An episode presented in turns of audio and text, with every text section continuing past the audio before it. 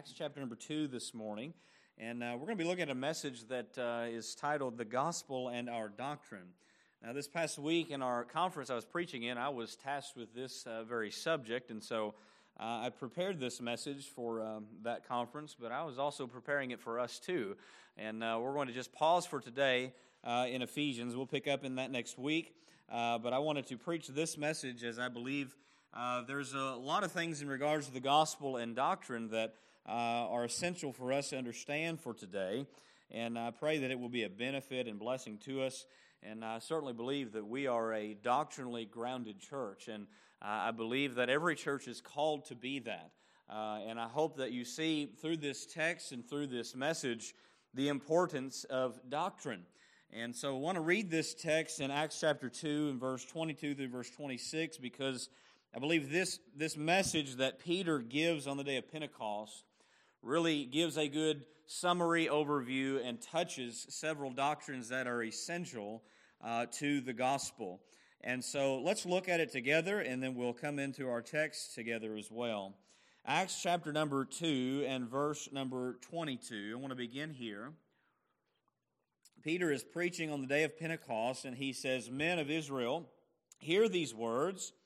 Jesus of Nazareth, a man attested to you by God with mighty works and wonders and signs that God did through him in your midst, as you yourselves know. This Jesus, delivered up according to the definite plan and foreknowledge of God, you crucified and killed by the hands of lawless men. God raised him up, loosing the pangs of death, because it was not possible for him to be held by it. For David says concerning him, I saw the Lord always before me, for he is at my right hand, that I may not be shaken. Therefore my heart was glad and my tongue rejoiced. My flesh also will hope in him. For you will not abandon my soul in Hades, or let your Holy One see corruption. You have made known to me the paths of life. You will make me full of gladness with your presence. Brothers, I may say to you with confidence, about the patriarch David that he is both dead and was buried, and his tomb is with us to this day. Being therefore a prophet, and knowing that God had sworn with an oath to him that he would set one of his descendants on his throne, he foresaw and spoke about the resurrection of the Christ, that he was not abandoned in Hades, nor did his flesh see corruption. This Jesus God raised up and of all we are and of that we all are witnesses being therefore exalted at the right hand of God and having received from the Father the promise of the Holy Spirit he has poured out this that you yourselves are seeing and hearing. For David did not ascend into the heavens but he himself says the Lord said to my Lord sit at my right hand until I make your enemies your footstool.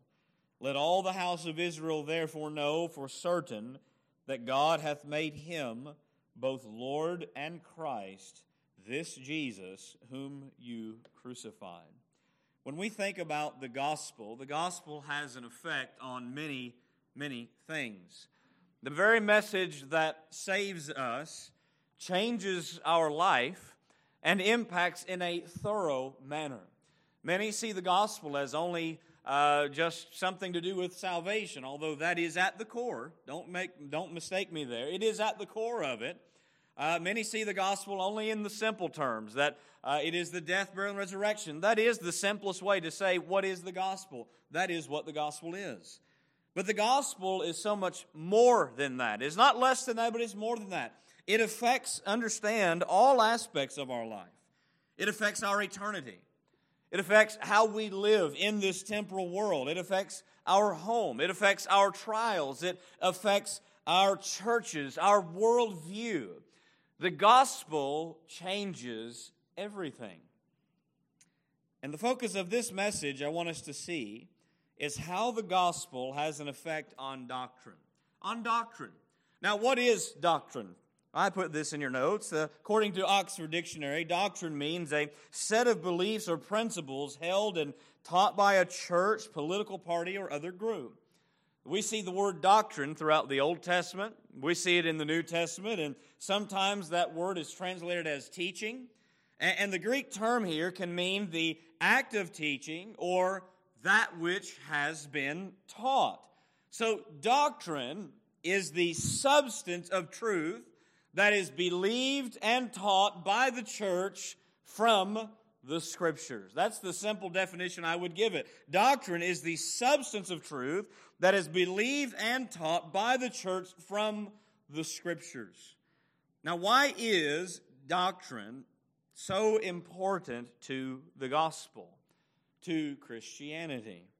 Well, without doctrine, the specific teaching and convictions of what we believe and practice, without doctrine, what foundation do you actually have?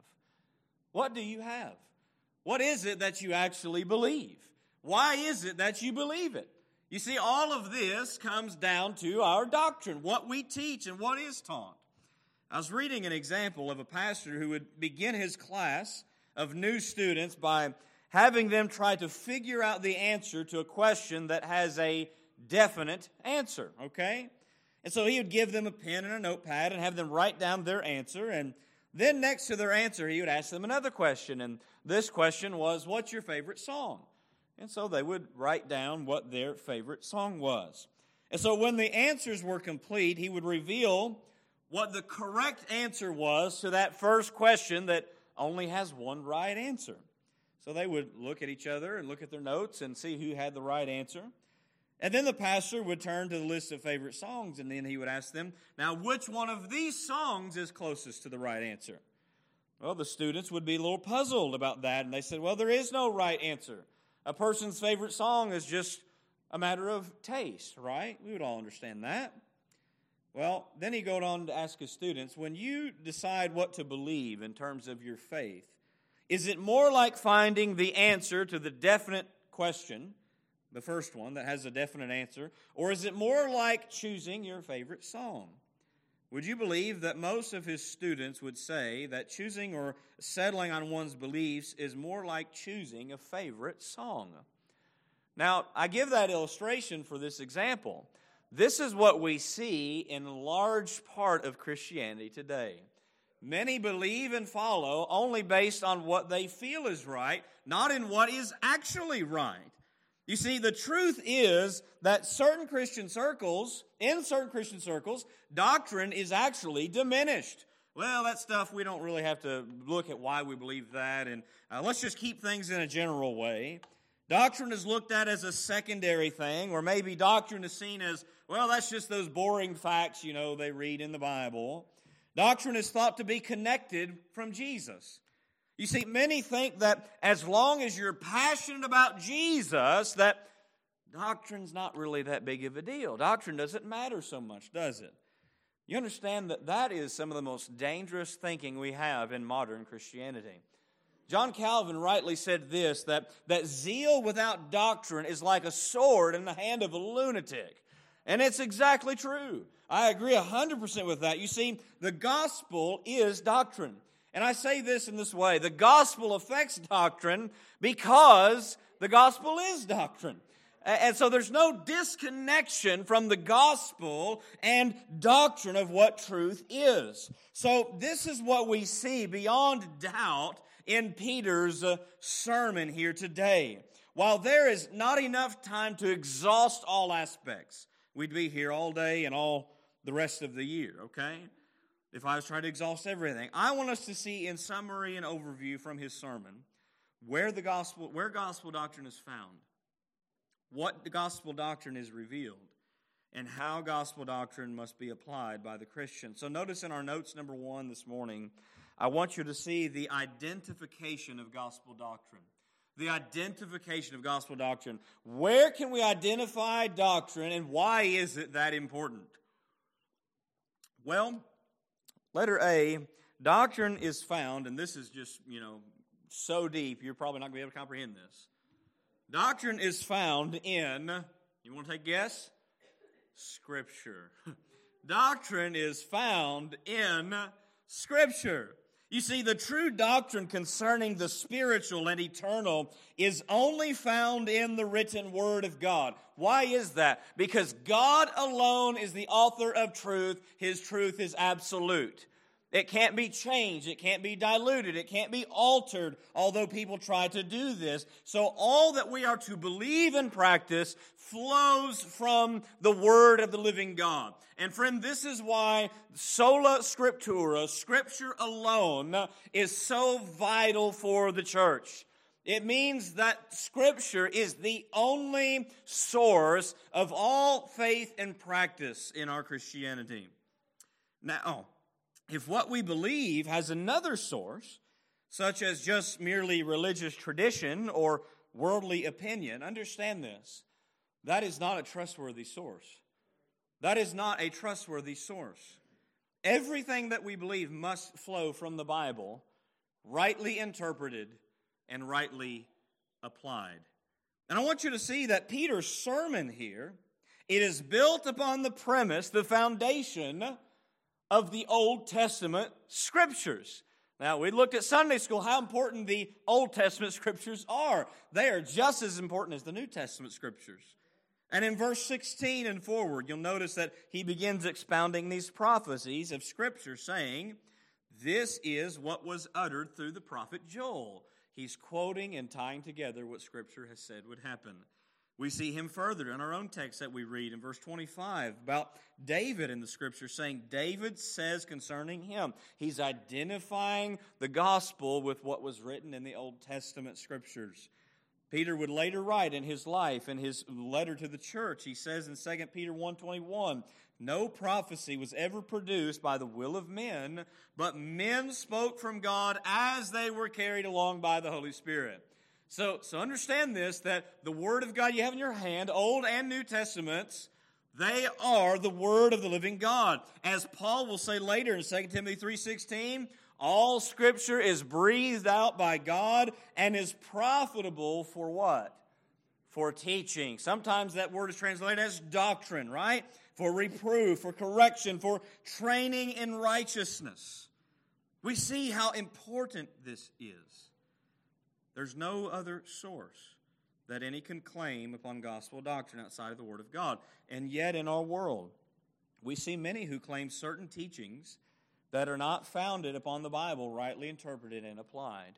Now, understand this that uh, near, nearly everyone under the umbrella of Christianity will claim Scripture as their means, right? But this is where we understand the importance of context when it comes to Scripture. If you don't understand how to understand, read the Bible in its context, you can make the Bible say whatever you want it to say. You can. And so we understand who's writing, who they're writing to, why were they writing, when were they writing, what's the subject, what's being talked about. And so we have to be careful for, for those who would add doctrine to the gospel that does not belong, or those who think they're the only authority of gospel doctrine when they are not. And we look at the world around us, understand the world around us is trying to push their doctrine, what they teach, on the church.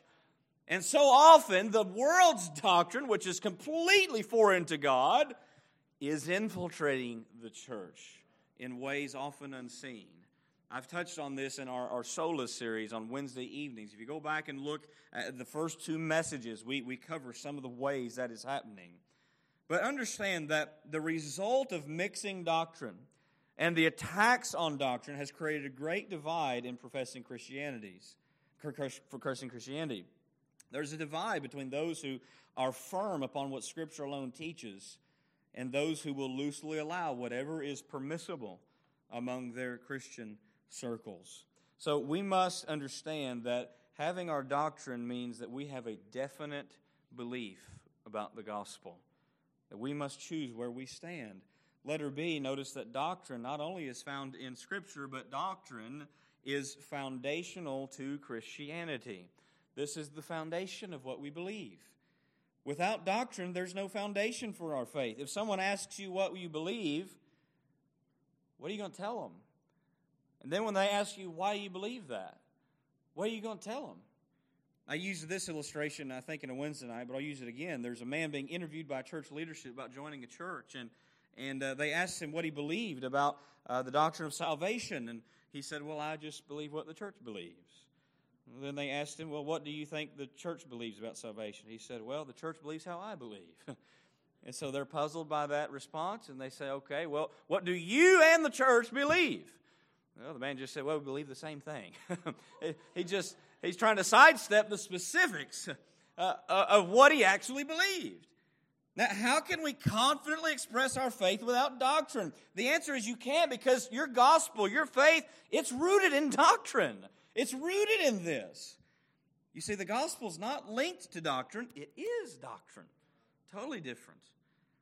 Steven Lawson said this in a quote I saw him on Twitter post. He said, Christianity without doctrine is like math without numbers and music without notes. Now, can you have music without notes? Not really. Can you have math without numbers? We wish. you can't. You can't, right?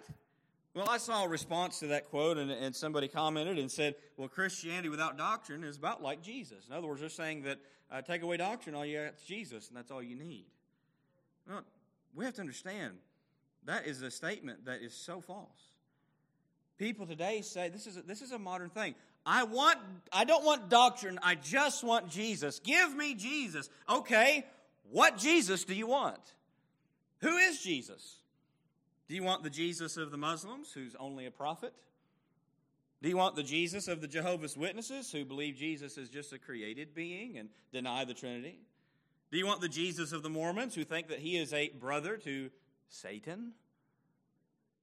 What Jesus do you want? When it comes to Jesus, we ask, Who is Jesus? Jesus is truly God and truly man. Theologians call that the hypostatic union, meaning that he is two natures in one glorious person, fully human and fully divine. Guess what, Christian? That's doctrine. That is doctrine. You can't escape doctrine uh, when it comes to the gospel and who Jesus is, and he is the foundation of all of it. 1 Corinthians 3:11 For no man can lay a foundation other than that which is laid which is Jesus Christ. So the gospel and doctrine are woven together inseparably. You cannot unhinge them any more than you can unhinge your heart from your body. And one of the great detriments to many churches today is wanting only the gospel and not doctrine too. But here's the truth if you lack doctrine, you lack the gospel. And if you lack the gospel, you cannot be a true biblical church. Much of Christianity today is stirred and directed by emotion and feeling about the gospel rather than the truth that is actually in the gospel. Alistair Begg said this The great need is for us to be taught theologically, not just stirred emotionally. We need theology. It's not just, it's not, understand, theology is the study of knowledge of God, all right? And, and all that it, that encompasses. That is not just for preachers and seminary students to study theology. Christian, everyone is a theologian to a degree. Every single one of us. Now, now, by all means, the gospel here, it will affect emotion, but emotion is not the gospel's foundation. You know how many times we, we sing songs and the gospel that is in that song just stirs your soul? Sometimes I'm come to tears. Sometimes I just think about how great and deep the grace of God is. Rejoice. And, and there is an emotional response to the gospel, but emotion is not the foundation of the gospel. You don't gauge the gospel by your emotion. And so when it comes down to it, the biblical Jesus is one of doctrine. And you must know the biblical Jesus if you are to have eternal life. And this is why gospel doctrine is the foundation of Christianity. Now, this leads us to consider what is this gospel doctrine talking about. Notice with number two, the revelation of gospel doctrine. I'll, I'll try to come through this briefly because there is so much here you, you, you can't exhaust it all in one sitting. But I want you to see what, what doctrines does the gospel reveal. Now, when we say the gospel is the death, burial, and resurrection, that is true. But it is so much more than just saying that simple statement. Peter's sermon gives us insight into the depth of what the gospel is. Here's what the gospel doc, the revelation of gospel doctrine, what the gospel reveals. It reveals to us, letter A, the doctrine of God and Christ the doctrine of God and Christ. If you look at verse 22, you'll notice that Peter is speaking to the people of Israel. He says, Men, on, men of Israel, hear these words. And notice he'll start with who Christ is. He says, Jesus of Nazareth, a man attested to you by God with mighty works and wonders and signs that God did through him in your midst, as you yourselves know. Now, notice this little description first about Jesus. He identifies Jesus as Jesus of Nazareth. Why is this significant? You know what that points to? It points us to the humanity of Jesus Christ, the humanity of Him. Now, He appeared, understand that Jesus, He appeared as all other men do and grew up in a town of Galilee as many other men did. Jesus was genuinely and truly man. Did you know there's some out there that think Jesus was just this spirit ghost that came around and did all these all these mighty things? He wasn't. He was a literal man. He knew what it was to be a man. And when you were to if you were to look at Christ, he would have appeared just like any one of us today who are men. The, Isaiah the prophet says in Isaiah 53 2, tells us of Jesus, a prophecy about him. He grew up before him like a young plant and like a root of dry ground. Notice this last statement. He had no form or majesty that we should look at him, and no beauty that we should desire him. If Jesus walked in those doors and came in and sat down, he would have looked like any other man here today. He wasn't glowing like an angel. He wasn't manifesting this radiance, except for in the transfiguration when he had a specific moment of that. He appeared like a normal man. Why? Because he was a man. He was fully human. And why is that important today? Because only a real man could offer his life and blood to atone for sin. That's why the humanity of Jesus is so important. And the Israelites, they knew Jesus as a man. Peter's preaching that. But notice, secondly, he says Jesus was attested to you by God or approved to you by God. Now, what does that indicate? It shows us that God's favor was upon him in his life and through his ministry.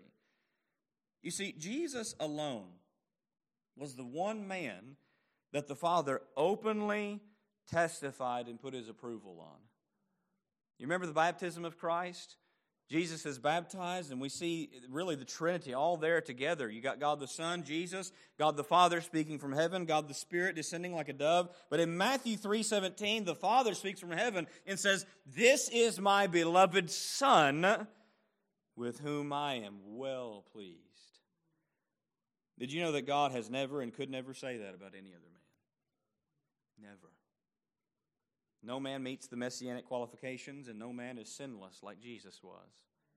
You see, Jesus lived in perfect obedience and was the only one who fits the exact credentials of who the Messiah is. And so there's none, uh, none who ever have and none who ever will, whom God has attested, witness to as being pleased in him.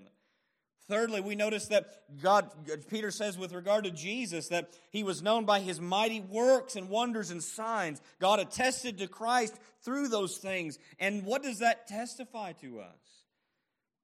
That Jesus was also more than just a man, he's also divine. Who can do these works but God? And that God is with him. His claim upon deity is what enraged his opposers. Jesus said in John 10 30, he said, I and my Father are what? One. What did the Jews want to do after that? They took up stones, wanted to kill him. Who, who are you? A man claiming to be God, equal with God. How can you do such a thing? You understand that there's people today that still get enraged about that very idea? That truth? It's not an idea, it's a fact. You see, the proof of his deity is shown in what he did. They were evidenced by his works. John 5:36 he says to that same crowd, the very works that I am doing bear witness about me that the Father sent me. So that he's not just he's not just another man or another prophet. He is the prophet. He is the son of the living God, God in flesh. So Peter's gospel message here, uh, in, a, in its direct sense, reveals doctrine of Christ. But notice also how it reveals not doctrine of God. What do we see about the nature of God in this text? Notice, firstly, we see the sovereign nature of God. Look at verse number uh, uh, 23. Peter says, This Jesus delivered up according to the definite plan and foreknowledge of God you probably get sick of hearing this verse come from me, but I love this text. It so plainly reveals his sovereignty. The cross is an open display of the sovereignty of God running parallel with man's own responsibility for his actions. Now, who planned the cross? Was it God or was it the Jews? The answer is yes. The answer is yes. But it first started with God. First started with God. You'll notice that this Jesus was delivered up according to the definite plan. You know what a definite plan is? It's an unchanging and unaltering plan, a plan that is guaranteed no matter what. Now, how many of us have ever made plans and those plans don't go through like they we thought they would, right? You planned on doing something this day, and then something come up. It's like, well, that ain't happening. You thought it was a definite plan, but man, something come up providentially, and it wasn't your definite plan. But you understand that when it comes to the cross, there was nothing that could alter or change what was going to happen. Nothing. It's a definite plan. What God plans, He always performs. Job himself said this in Job 42 2 I know that you can do all things, and that no purpose or plan of yours can be thwarted. It can't be altered. So, what God plans comes to pass. We see his foreknowledge. I remind you that God's foreknowledge is not looking into the future to learn what would happen and then making his plan based on events that were out of his control. No, friend. The Greek word literally means predetermination, based on his omniscient wisdom and intention. And so understand that the cross of redemption in Christ was planned long before it ever happened. And as you read from other scriptures, it was planned before creation ever happened. But notice that Peter says to the Jews, You crucified and killed him. They're the ones accountable for the, for the, for for the murder of God's Son who through that fulfilled redemption. You cannot and must not overlook the doctrine of God's sovereignty over all things, especially as it is expressed in the gospel. But secondly, with the nature of God, we consider the nature of his love. The cross speaks of God's love. Now, why did, why did God determine the death of his son on the cross?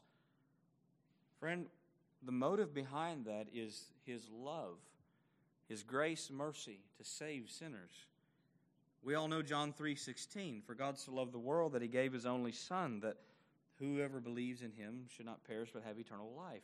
Why did God plan this in eternity past? Love. He set his love upon his people long ago. Matthew Mead, a Puritan of long ago, said this Wisdom plans the happiness for man, and power and providence bring it to pass. But love has the first hand in the work. It was love that summoned the great council held by all three persons in Elohim before man and angels existed. And friend, understand that God's love is seen in the fact that this comes to pass. We look from other texts. But not only that, we see in the nature of God his holiness. You see, the cross speaks of God holding man accountable for his sin. Well, how so? If God did not plan the cross, you understand, every man who ever lives would receive God's justice for sin. If there's no cross, you and I are doomed. The cross displays God satisfying his own justice by having his son take the place of sinners. And with this, those in Christ, his people, would be freed from their guilt. And the opposite side of this truth is that those outside of Christ are held eternally accountable for their sin. Because God is a righteous and holy judge who feels indignation every day, is angry every day with the wicked. Friend, if God wasn't holy and just, the cross would not have been necessary. If He could just let your sin go unpunished and sweep it under the rug, no need for the cross, right? But he can't do that. Why can't God not do why can God not do that? Because he is holy. And the judge of all the earth always does what is right. The gospel plainly reveals the doctrine of God and Christ. Notice letter B, the doctrine of man and sin is revealed in the gospel. The doctrine of man and sin now, considering that God's nature demands justice for sin, this leads us to, to another core issue, core point of the cross. Why did Jesus die on the cross in such a way? It's because of man and his sin. This is the pervasive problem that the gospel addresses. It is the problem of sin in man and in the world. Now, you look at verse 23, and the evil of man is so clearly displayed in Peter's gospel message. Where do we see the evil of men? He says to those Jews, You crucified and killed by the hands of lawless men. Do you know what the greatest sin ever committed is? It's penned right here. The greatest sin ever committed is this the rejection and crucifixion of God in flesh. It is the most heinous sin. But you understand, this sin reveals the sin that is in every individual person. What is that sin? It is that man, by his own sinful nature, runs and rejects the light, runs from and rejects the light of God, his holy creator. Read with me John 3 in verse 18 through 21. John 3 and verse 18 through verse 21. We love John 3:16, right? But often people stop there and don't read the rest of this paragraph, this stanza. He says in verse 18, Whoever believes in him is not condemned, but whoever be- does not believe is condemned already because he has not believed in the name of the only begotten Son of God. So those who have not believed, they're already in condemnation. And notice what he says in verse 19 This is the judgment. The light has come into the world, and the people loved darkness rather than the light because their works were evil. But for everyone who does wicked things hates the light and does not come to the light, lest his work should be exposed. But whoever does what is true comes to the light, so that it may be clearly seen that his works have been carried out in God. Notice what Jesus says there. Why have men loved the darkness? Because their works are evil. Why do they hate the light? Because the light exposes the evil of their works. Why does man have such evil deeds? Because sin came into the world through one man and is inherited into every single person, and that is our nature. Jeremiah said, 17:9, The heart is deceitful above all things and desperately sick. Who can understand it? And in man's corruption, understand that he is at war with God and unable to please God of his own flesh. Romans 8, 7 through 8. The mind that is set on the flesh is hostile to God. Same thing Jesus said, hating the light. For it does not submit to God's law. Indeed, it cannot. Those who are in the flesh cannot please God. You see, the world, why is this important? You say, the world around us would have us to think that man is mostly good and not really that bad. But it's the opposite, minus the good. We don't have any good, and we're full of bad. We're full of sin. But understand that that idea, that concept, is penetrating into churches. Why do the world and certain circles of Christianity think this way? Because they lack the doctrine of man and sin. And if you lack the doctrine of man and sin, you understand you'll miss the point of the whole gospel. The cross is the spectacle, spectacle of how abominable sin truly is. The gospel teaches us that God pours out his wrath upon sin, that he executes the sentence that sin demands, which is death. Friend, if you and I could somehow save ourselves from our sin, there's no need for the cross. Jesus did it all for nothing. We must have Jesus. Notice with me, second, thirdly, the doctrine of redemption and regeneration is seen in the gospel message. Redemption and regeneration. Notice that Peter, speaking of Christ being crucified, and this crucifixion is according to that predestined plan of God. And we ask, why did God plan this for Christ? We know that, there, that love is the motive here for his people, but there's, there's a certain transaction that takes place with Christ's death. And the answer to this is redemption. You see, the death of Christ on the cross teaches us about salvation in more ways than we have time to exhaust. I mean, we go to redemption, justification, sanctification, all the great things the cross brings to us. But here's what we must see at the core of the gospel is that Christ did not die for himself, he died for his people. Because Christ had nothing worthy of death. Christ did not deserve what he endured. But his people deserved it. And it was said of him before he was ever born in Matthew 121 that Jesus, that would be his name. Why? He will save his people from their sins. See, Jesus had a specific mission to come to the world, and that mission is to accomplish redemption for his people. Now, now understand this. Jesus did not come to attempt redemption for his people. He came to actually accomplish redemption. He did not die in hopes that he could beg some to come to him. He died in a actuality that they would come to him. Friend, Jesus paid it all. And guess what? He will get all he paid for. You see, when Jesus was crucified, it was with the intention of taking the place of sinners to satisfy God's holy justice upon them. 1 Peter 3:18 says Christ once suffered for sins, the righteous for the unrighteous that he might bring us to God. What do you see there? Christ is the substitute, the innocent dying in place of the guilty. Jesus is this one who gives himself on behalf of his people. And in John 10 11, he said in his ministry, I'm the good shepherd. The good shepherd does what? He lays down his life for the sheep. And so, by means of his death, God is satisfied with the offering, with the sacrifice of Jesus on behalf of his people. So that all those who are his would be brought to him by faith alone in Him. That is the central doctrine of the gospel. The sentence upon sinners has been completely satisfied, so that those who believe are now free from their guilt and punishment. Well, how then is that work of Christ on the cross applied to me? We hear the message, we know what He's done. How does that become personal with me? Well, friend, this is where we see the necessity of regeneration unto faith. I want you to look at verse 37 for a moment. And notice in this text, at the end of this sermon, the Bible says, when they heard this, they were cut where? To the heart. They were cut to the heart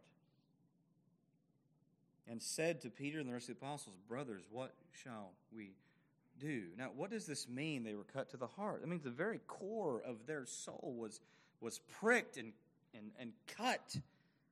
That they were inwardly convicted why? Because now their eyes were opened. They, they see Jesus not as the one who, who was worthy of death, like many of them thought long ago, who were shouting, Crucify him, crucify him. But instead, their eyes are open, their heart is open, and they see Jesus from the sermon that Peter preaches, this gospel doctrine, as the Messiah, as the one who they should not have rejected. Well, how does that come to them? Did they just decide to change their minds? Were they more spiritually perceptive than others? No, friend. The answer is the Holy Spirit at work in their hearts. This is what the Spirit came to do. John 16, 8. Jesus said, When He comes, He will convict the world of sin, righteousness, and judgment. And this conviction led them to say, Brothers, what shall we do? And what does Peter say in verse 41? Repent Repent. Repentance is a turning point. And here's the reality is that without the work of the Holy Spirit, no man can or will repent. The same applies to faith. You understand, repentance and faith, they're two sides of the same coin. They happen together at the same moment. You can't have one without the other. They are a mutual thing. And so, how is it that any sinner comes to repent and believe when hearing the gospel? Because of the regenerating power of the Holy Spirit at work in them, giving them new life. Titus 3, Titus 3, verse 4 through 6. I'll read this briefly to you. We're familiar with this text. I know you're grounded in this gospel doctrine already, but I, it's good to be refreshed in seeing some of these things. Titus 3, verse 4 through 6. Paul's writing to Titus, a young preacher at that point, and uh, he, he reminds him of the great depth of what God's done for us. And he says, But when the goodness and loving kindness of God our Savior appeared, he saved us, not because of our works.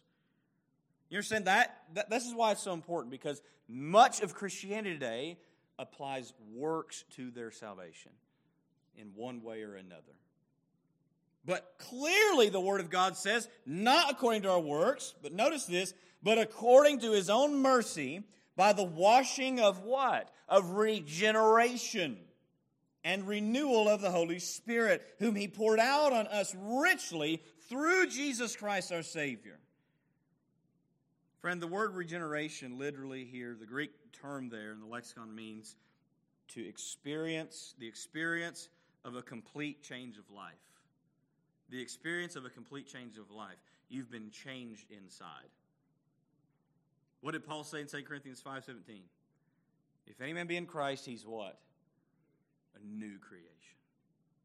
Regeneration is the same thing as the new birth. Jesus said, You must be born again. If you're not born again, you cannot see the kingdom of God. And so we must understand this is the work of the Spirit of alone. How else could 3,000 souls be converted except through the work of the Holy Spirit? That's how it happens. So the doctrine of redemption and regeneration are evident. Notice letter D, the doctrine of Christ's resurrection and reign are evident. Why is it that the gospel has powerfully prevailed for nearly 2,000 years and will continue to prevail until the very end of time? Why is that? It's because of what Peter preaches here. You know what he gives next? Not only does he tell them about how Christ was crucified, they knew that. They're accountable for it. But he says in verse 24 God raised him up, loosing the pangs of death, because it was not possible for him to be held by it. You know what Peter's telling them? The Savior, the Messiah you killed, God raised him up. He's alive. He's not dead. He's not dead. It's the resurrection and exaltation of Christ that is the reason that the gospel prevails with power. For if Jesus was still dead in the tomb, understand we have a dead Savior, and a dead Savior is no Savior at all. He can do nothing. But if he is risen from the dead and exalted to his throne in heaven and has all power on heaven in heaven and earth, guess what, friend? That's someone that can't be stopped. Can't be. Verse 32, Peter, verse 25 through 32, Peter quotes David's prophecy. I don't have time to go into that. Verse 32, Peter gives plain evidence of the resurrection truth. He says, This Jesus God raised up. And then he goes on to say, And of that we are all witnesses. Peter's saying, Guess what, Jews? We saw him with our own eyes. Firsthand evidence. And this truly is the linchpin, the point where all else either crumbles or conquers. It is the truth that Christ is risen. Now, what does the resurrection imply for us? Well, one, that death is no longer the victor. Death has claimed every man except him. Christ's resurrection has overcome death and proven to be proven death to be a defeated foe. But not only that, Christ's resurrection also establishes the resurrection of the saints as being a certainty. You know what Paul said in 1 Corinthians 15, the resurrection chapter, verse 16? He said, if the dead are not raised, not even Christ has been raised. Notice he links your resurrection to Christ, that, that if we're not going to rise, then Christ had not risen. Christian, gospel doctrine is what gives you security and assurance of your eternal future. Without gospel doctrine, you don't have any. But then we see Christ's resurrection flows into his exaltation upon his heavenly throne, where he reigns sovereignly on earth and in heaven. Verse 33 through verse 36, notice this. Being therefore exalted at the right hand of God, and having received from the Father the promise of the Holy Spirit, he has poured out on this that you yourselves are seeing and hearing. For David did not ascend into heaven, but he himself says, The Lord said to my Lord, Sit at my right hand until I make your enemies your footstool. What do you find through this? Christ was risen, he ascended to the right hand of the Father, where Peter applies that, that this is the promise of Christ sitting upon David's throne.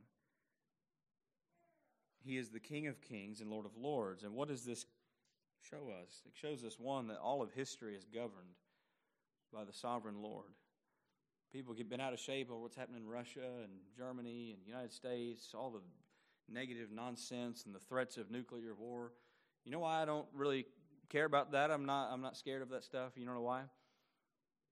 Because Christ is sovereign over everything. And nothing changes that. Doesn't matter how big and mighty man thinks he is, how many nuclear weapons he has, they can't fire one unless Christ allows them to. Don't fear, Christian. But not only that, all of whom the church is and what she is called to do, because Christ is on his throne, it's unstoppable. Matthew 28 18, Jesus came and said, All authority in heaven and on earth has been given to me. And based on that authority, guess what he tells them to do? He says, Go. Go. Cross the borders of every nation and make disciples of every nation because the gospel would be successful. You see, understand the church marches forward with the gospel, and we know that it will be successful and triumphant. The evidence of that is seen in our text as 3,000 souls are converted by the message of Christ in one day. And understand that as Christ reigns, his kingdom is ever expanding as the gospel transforms one person at a time. One person at a time. But I want you to see as we close out, I'll try to be quick. We also need to be affected by this doctrine in our lives. And I want you to notice number three tonight, or this morning the application of gospel doctrine. Just brief application for us, and I'll be done. The first one is this we need to believe and continue in all gospel doctrine. Believe and continue, or live out, practice all gospel doctrine. Here's the reality all of God's revelation in Scripture must be believed. It is not to be believed only in part, but as the whole. Now, in today's world, there's many who love the, they, they, they cherish and love the love of God, but not so much the wrath of God. They love the grace of God, but not so much the justice of God. They, they love the, the idea of man's free will, but they hate the idea of God sovereignly working all things. You understand? There's no room for us to pick and choose what parts of the gospel we like and don't like. Augustine said this, or Augustine, however you say his name. There's a great debate about that. So I'll just say it both ways, so I'm right. If you believe what you like in the Gospels and reject what you don't like, it is not the gospel you believe, but yourself. We don't get to pick and choose what we want to believe and don't want to believe.